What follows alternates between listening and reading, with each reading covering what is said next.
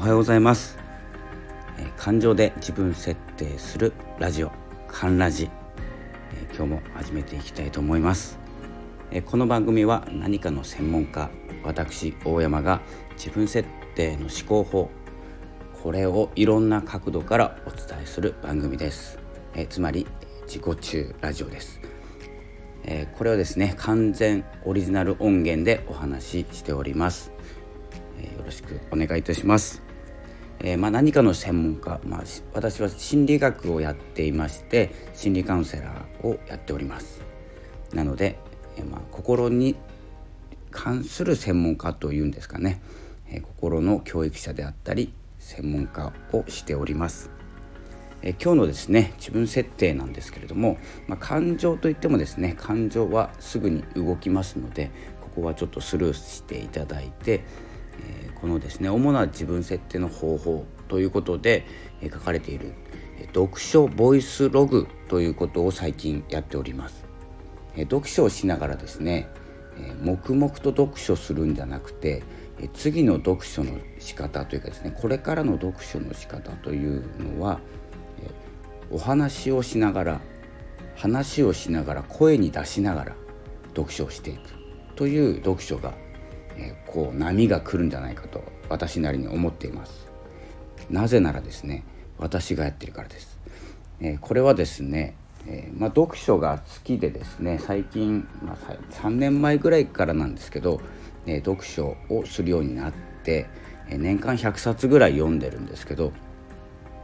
ま、読書法早く読むとかですね、え、ノートに書きながら読むとかいろんな方法もできるんですけど今やっているのが、えー、読書ノート術。これはですね脳を刺激する、まあ、1回でインプットしてしまうというやり方なんですけど、えー、読書といえば大体ですね言われているのが2回読みとかですね。2回読みで、まあ、ある人の話だとえ1回目読むのと2回目読むのでは10倍ぐらいインプットの差が出ると。言われていますなので、えー、読書を読書で何かを身につけたいのであれば何冊も数多く読むのもいいんですけどそれよりも2回読んじゃった方がいいんじゃないかなっていうのが正直なところです。えー、ですけれども私の方法はですねえ2回読むのではなくて1回目に、えー、今日はですねごめんなさい読書のお話読書をどう取り入れていくか読書で自分の心を動かしてインプットしていくそしてそれにちゃんと自分設定を重ねていくという方法を、え、解説というかですねお伝えしようかなと思っております。え、ここですねお話戻りますけれども、えー、本を読んで、え気になったところ心が動いたところ感情が動いたところをこれを箇条書きで書いていきます。そしてそのノートをですね、改めて読むということで、自分のですね気になるところ自分が勝手に動くところまあ簡単にでいいです。書いていくということがその本をまずは1回でノートに収めてしまう。これ要約とかしなくていいです。そのまま書いてください。でその本をまた読むこともいいんですけどそのノートを読んでしまうという方法です。でですね、まあ、1回で本を読む、まあ、2回目読むといってもですね、まあ、1回読んだ内容って結構飛ばしながら読んでしまうんです。そして結局自分が気になるところで目が止まるというかですね感情が動きますのでそれを1回目でも書いてしまおうという方法です。えこの方法でですね読書を自分のものにしていくという自分設定方法です。でですね、今やっているのがそのボイスログなんですけど、どうでしょうか？本を読む時黙って読んでますよね。何か、まあ、そんな喋りながら読んでる人は僕ぐらいだと思うんですけど、えー、僕は一人でですね一人の部屋で読書をするもんですからえ自分で覚えるためにもですねその文を読みます気になったところ、えそれでですねまあ脳が刺激されるというかですね声に出すことで、え覚えやすいっていうのはなんとなく分かってくれると思うんですけどえ本を目で読むのと声を出して読むのとではえ大きく記憶集中力も変わってくるんです。これをですねやっていくんですけどただそのお話ししてる内容ですねもしですねこういうラジオでですねその文をまあダメですかね。ダメですね。おそらく。本の内容を読んでしまうと、えー、ダメなので、まあ、自分だけ聞くようにしましょう。自分だけ聞くようにして自分の自分の言葉にした状態をラジオに落とし込む。のは大丈夫ですね。おそらく。え本の内容を喋っちゃダメですね。これはネタバレになりますので。えというようなですねボイスログの設定方法。えここでですね大事なのがえ自分の心とマッチしてないことをしていませんか？ということに気づけるんです。え、そういえばこういうことに最近気に、え、こういうことが最近気になるけど今までの自分は違ったなというですね、え、心と、え感情。まあ同じなんですけど、感情っていうのは、周りの人とか環境だったりですね、まあ、それで大きく変わってしまうものなんです。なので、ここで本質に気づくことができる。本を読む時間っていうのは結構心がクリーンになった状態です。そこで本を読むことでその本に書かれた内容を全て実践するわけでもなくて気になったところをもうメモってますのであ自分はこんなことがこんなことに興味があるんだというですね気づきがまず生まれるんです。でこんなこともしたかったんだなというですね根っこにあるものも思い出せるようになります。それが、えー、まあ、設定方法というかですね戻る方法がここなんですけどあとはですねではですねその心がこれからどこに向かいたいのかということが、えー、設定方法のまず基本になります。自分に自分の向かいたいところに向かわないと間違いなくですね心の苦悩というんですかね、え、落ち込んでしまったり悩んでしまったり、迷ってしまったりもそうなんですかね。それが自分の心が次に進みたい方向に進んでない時。これがですね悩みです。そして辛いですね。辛い思いというのは自分が進みたい方向に進んでない時ですよね。絶対に。ここをですね分かっていく。全てがその通りにいくわけではないんですけどそれを設定しておくことで、ま、曲がっていってしまったとしても考える時間を持つと元に戻れます。そして思い出せる基盤ができる。この道ができるっていうんですかね、えー、こんな感じでですね自分設定に使える、えー、ボイスログ、まあ、読書ボイスログと呼んでますけれども、えこれからいろんなところでこの言葉が聞けるようになるのではないかと思います。え僕もですねいろいろと発信を続けていて、えその言葉を使いながらこういう言葉を使ってですねブログも書いてきますのでおそらくですね調べると出てくるようになります。えー、こういう言葉すごく大事で発信することすごく大事です。もう心理学にしてもいろいろですねブログを書いていたら、えー、検索エンジンというものに、引っ張られて自分の思いが皆さんに届くようになります。すると何が起きるかというと自分の思いで心が豊かになる人が増えるんです。